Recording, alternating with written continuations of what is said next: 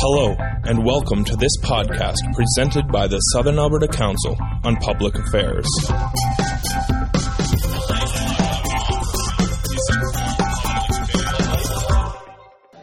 But he, he grew up uh, in England in the, when the bombs were dropping, and uh, uh, his father was in business around the world, and so Trevor's had a global experience from about three years of age onward. And, uh, and uh, so he's a real resource to this community, and uh, he's one of us in the end. He's been a longtime friend of the Council of Public Affairs.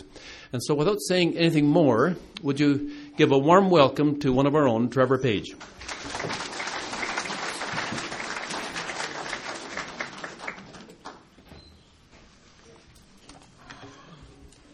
Well, thank you very much, Terry, for that introduction.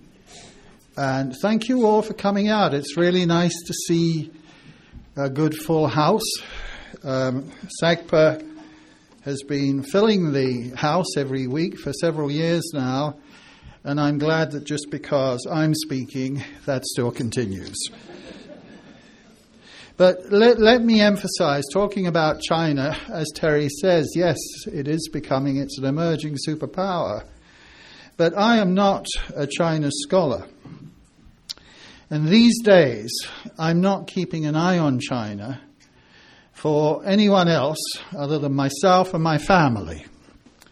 So, having said that, my talk will try, I'll try to cover three uh, sections today.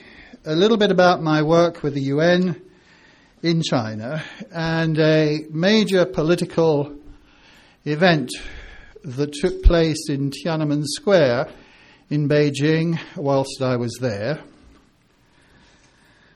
Then I'll talk a little bit about what ordinary Chinese talk about around their kitchen tables.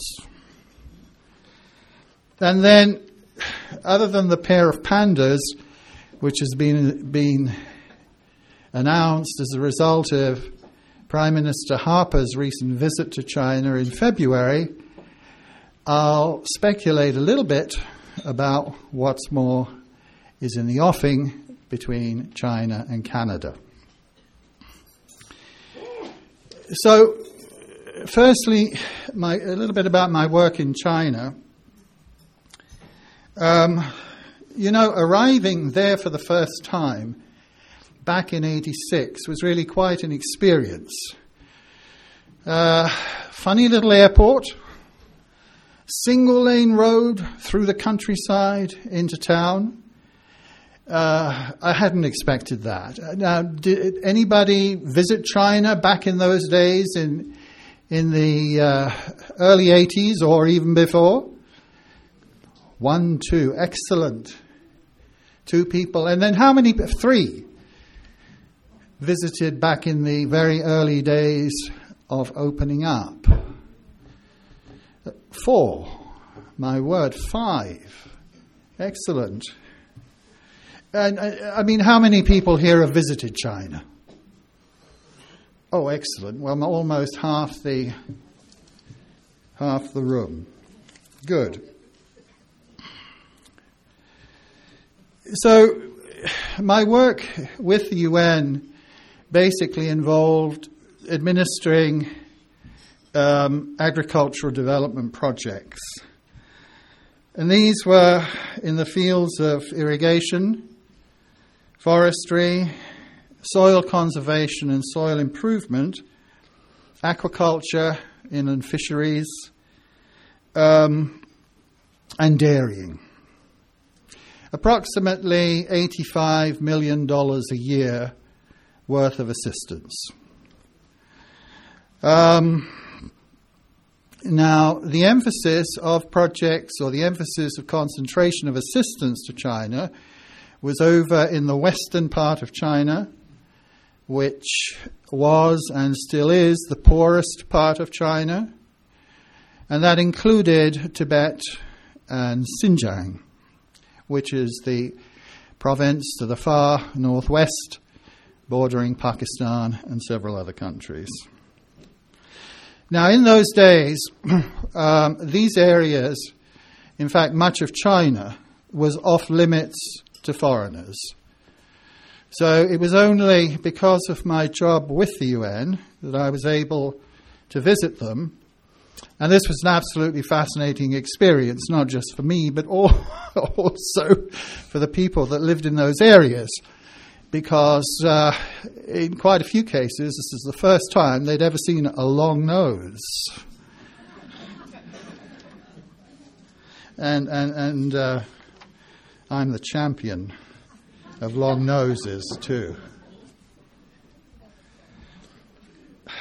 Now, the World Food Programme stopped providing food aid to China back in 2005 after it was deemed that it had achieved self sufficiency in food in the late 1990s. China itself is now an important food aid donor bilaterally, and it contributes cash to the World Food Programme so that WFP buys food in developing countries with the cash China gives and then uses it in projects mainly in Africa, but not restricted to Africa. But food has always been problematic in China. There were major famines in the early 60s following the Great Leap Forward, which resulted in the death of millions. You know, only 15% of China's land area is culti- cultivable. And globally, uh, China has to feed 22% of the world's population on less than 10% of the world's arable land. So, that in itself is a major, major problem.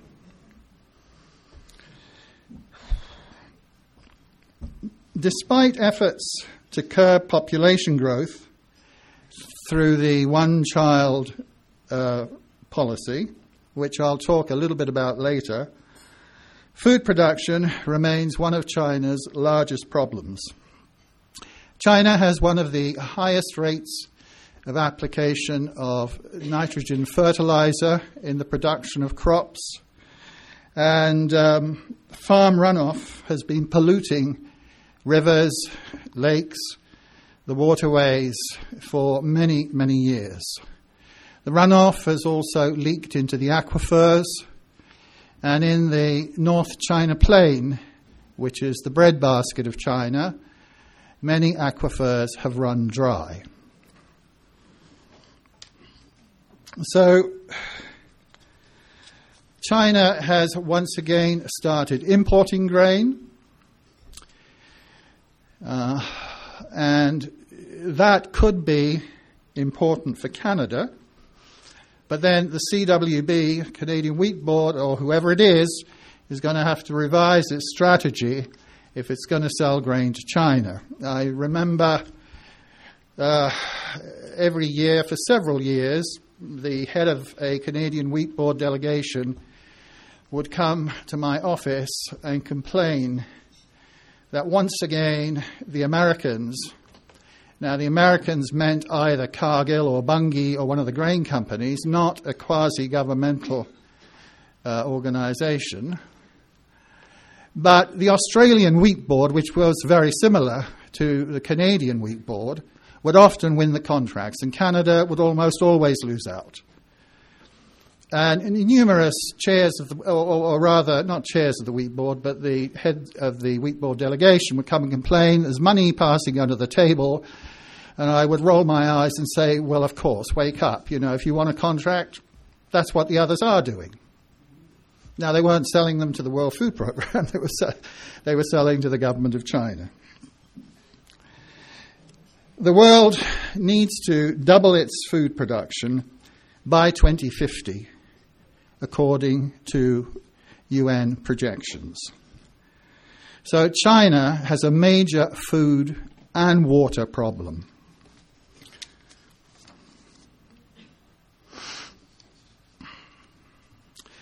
Okay, whilst I was posted with the UN in China, the demonstrations in Tiananmen Square happened.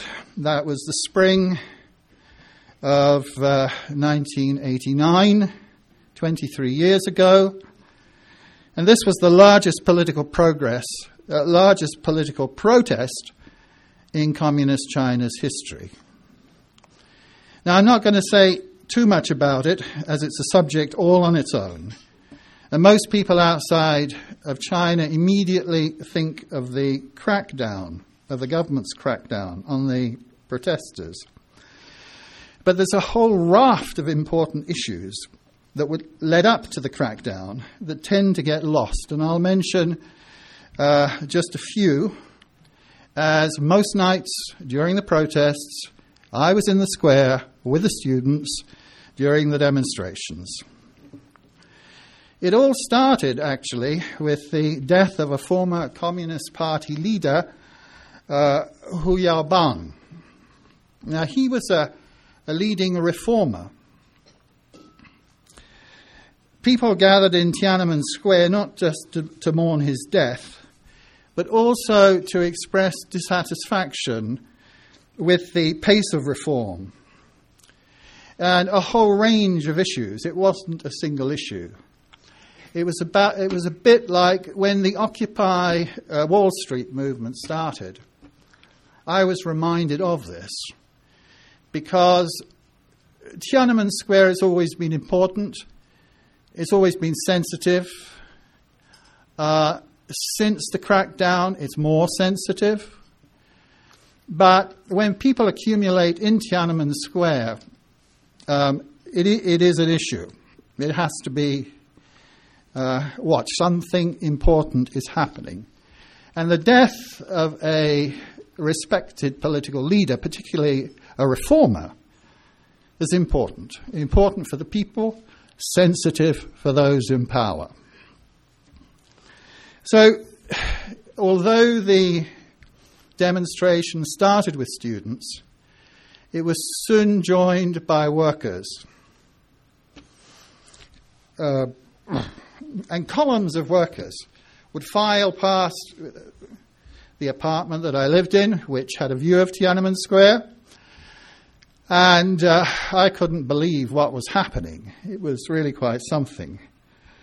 Um, I couldn't believe what I saw in the square when the students and workers were joined by government officials. Ministries, whole ministries, were coming along uh, with their banners and placards, and they were demonstrating against problems that they had within their ministry. So it became a very popular movement. Um, and when the foreign ministry itself officials of the foreign ministry out there with their banners. You know, I thought, my goodness, this is really quite something. Now, I, um, I was asked to do this talk just, just a couple of sessions ago, so I didn't have time really, I'm afraid, to, to um, digitize my transparencies because I am a photographer and I photograph everything. so I, I, I'm sorry about that because that's really one of the sights that I will never forget. Um, anyway, um, a week or so later, well, a week later, in fact, after Hu Yaobang's death, the government held a memorial service in the Great Hall of the People, which those of you that have visited China know is right on the edge of Tiananmen Square. So you had the memorial service inside, and all the demonstrators outside.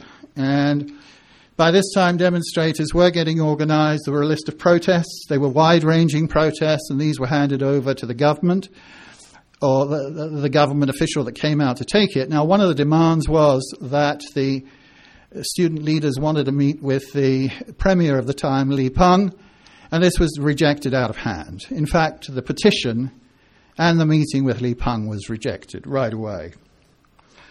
So, um, the square had taken on the appearance not, not of the Occupy movement in Lethbridge, but um, it was in a mess. Tiananmen Square is usually meticulously kept, and there were tents all over the place.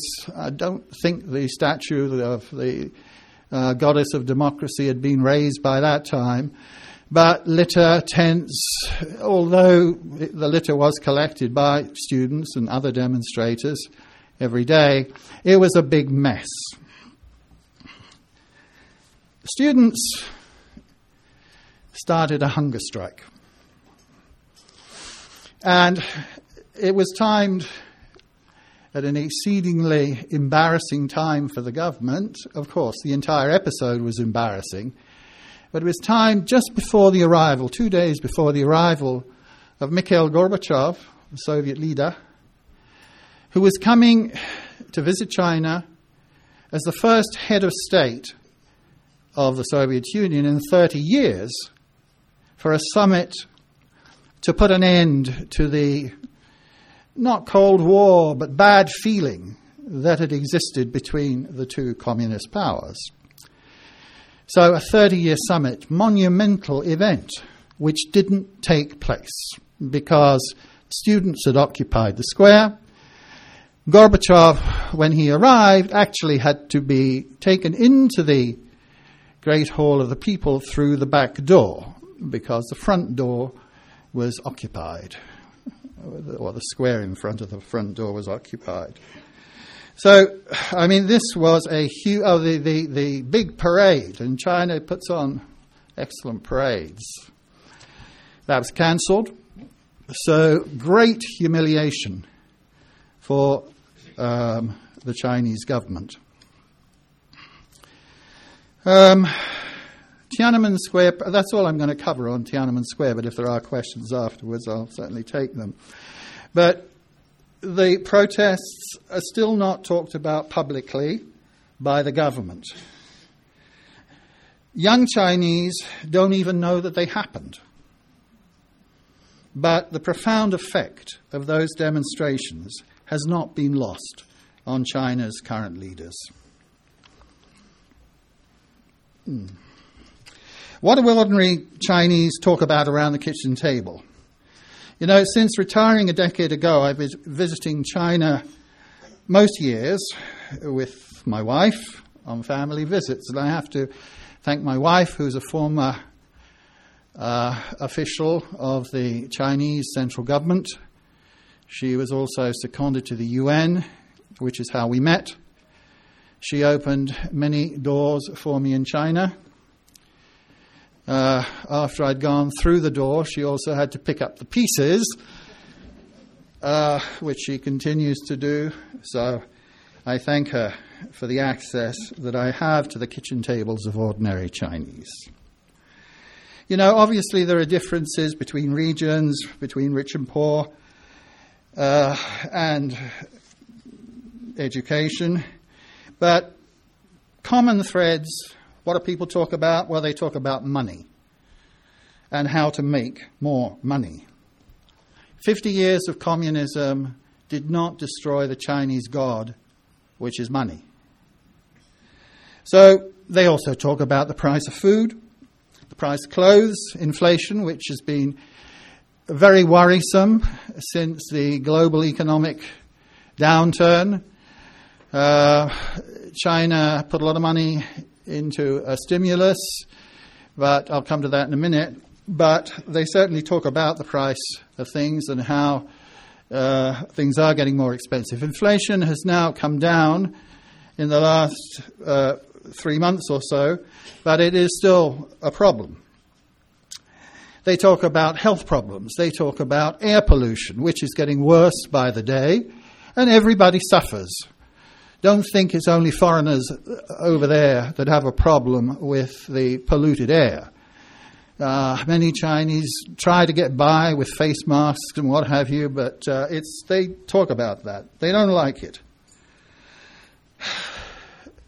They also make sure that their kids are studying, that their kids are doing their homework, because their kids, ha- or their kid, I should say, kid, kid, kid, has to get to university.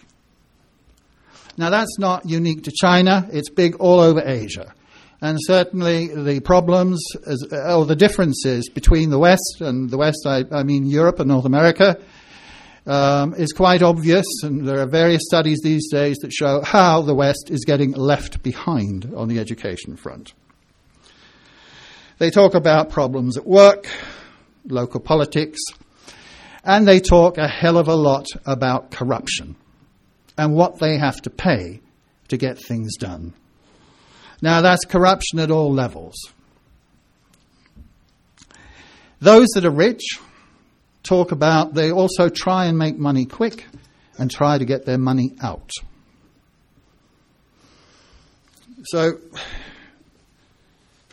those are, I think, common threads about what most Chinese talk around their kitchen table. Uh, I want to just briefly mention two major problems that China has to deal with before moving on to Prime Minister Harper's recent visit.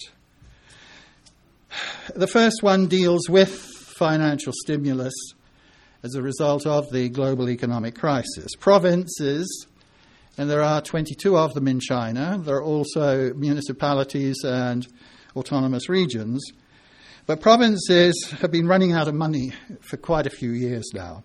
Central government grants have been drying up, and the provinces are told, well, you got to go it alone, fellas, because we're not going to bail you out. So you've got to raise your own money. And what quite a few provinces have been doing is they've been acquiring farms from farmers. Now, farms on average in China are small, they're 1.6 acres, in fact is the national average. But they've been acquiring farmland. They give the farmer compensation. Um, they give him a house or an apartment, and they give him the equivalent of $50 a month. And then they take the land. Now, what they do with the land is they sell it to a developer, and whoops, there's their money they got some money with which to run the province. Um, and the developer puts up apartment blocks, industrial areas, even whole new towns. Now, this certainly created jobs, and that was, of course, the idea of financial stimulus is all over. It creates jobs. But the result is that there are thousands of empty apartment blocks that no one can afford to buy or rent. There are derelict factories that have never been used. And there are hundreds of ghost towns across the country. Now, I do want to thank Anne Lanier for the email that was forwarded to me by the U of L and the video that she said. Is she here today, Anne Lanier? No, okay, fine. Well, she forwarded this wonderful video made by Australian Broadcasting Service about the ghost towns that nobody lives in. Of course, the developer doesn't get paid without paying bribes to government officials, and uh, contractors don't get paid unless the developer gets his money. The second uh, item I wanted to talk about briefly there was the problem of an aging population caused by a longer lifespan and the one child policy. It's now 30 years since China introduced its one child policy, which is generally believed to have resulted in 400 million, 400 million less mouths to feed. But it also resulted in a whole raft of social side, side effects. By 2030, China's population is set to peak at 1.4 billion. But the working age population of 1 billion is expected to peak next year. Of course, China is not alone in having to deal with a shrinking labour force and an ageing population. As I look around the room, North America and Europe have to deal with it too, but the way they cope with it is through immigration. And China will not adopt that same approach, in my opinion. The days of the one child policy could be numbered. But obviously, a very fine balancing act is going to be required. Now, I've got just five minutes left, and I'm going to talk about Prime Minister Harper's February visit. Um, you know, strange as it though may seem, well, not to you here because you've been to China, but the announcement of a loan of a pair of giant pandas to Canada is significant.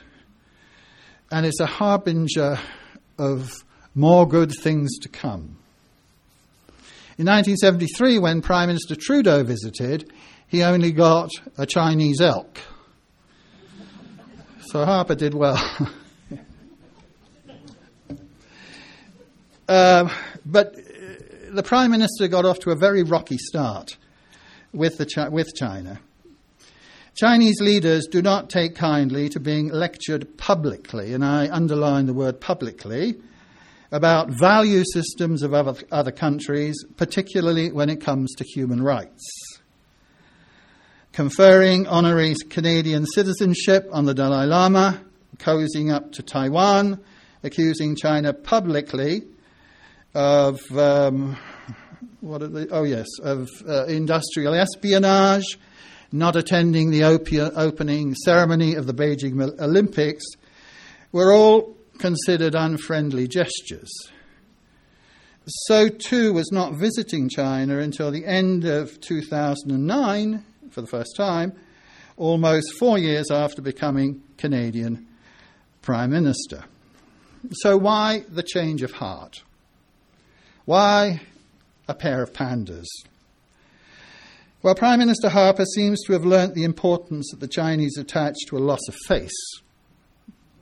A loss of face, that's extremely important. The rhetoric has now been toned down, and his meeting in private with the Dalai Lama last month are examples. But I think the change is mainly because China wants Canada's oil, gas, potash, and uranium. And it would seem that Prime Minister Harper is also keen to sell them. Well, a wide ranging set of agreements were signed during the Prime Minister's February visit, but the centrepiece was a declaration of intent, declaration of intent to conclude negotiations towards a bilateral foreign investment promotion and protection agreement known as FIPA, FIPA. Now, that agreement has been under negotiation for 18 years. It's aimed at promoting and protecting private investment in the two countries, and it's a sort of insurance policy to minimize risk, risk on both sides. Now, the agreement still has to be ratified by both sides, which is expected within the year. A long time coming? Certainly is. But once it is signed and ratified, or once it is signed and ratified, it is expected to pave the way for a major increase in trade between Canada and China. I'm going to end by reminding you that politically, this is a very sensitive period in China. Later this year, there will be a change of China's leadership. President Hu Jintao will step down at the end of his 10 year term. Vice President Xi Jinping is expected to take over, but that will require the endorsement of the Communist Party of China, which will hold its 18th National Congress sometime later this year. Behind the scenes, there is a power struggle. Um, and the date of the Congress has not been fixed. So, with that, I will encourage you to enjoy your lunch, and I would be happy to take your questions afterwards. Thank you.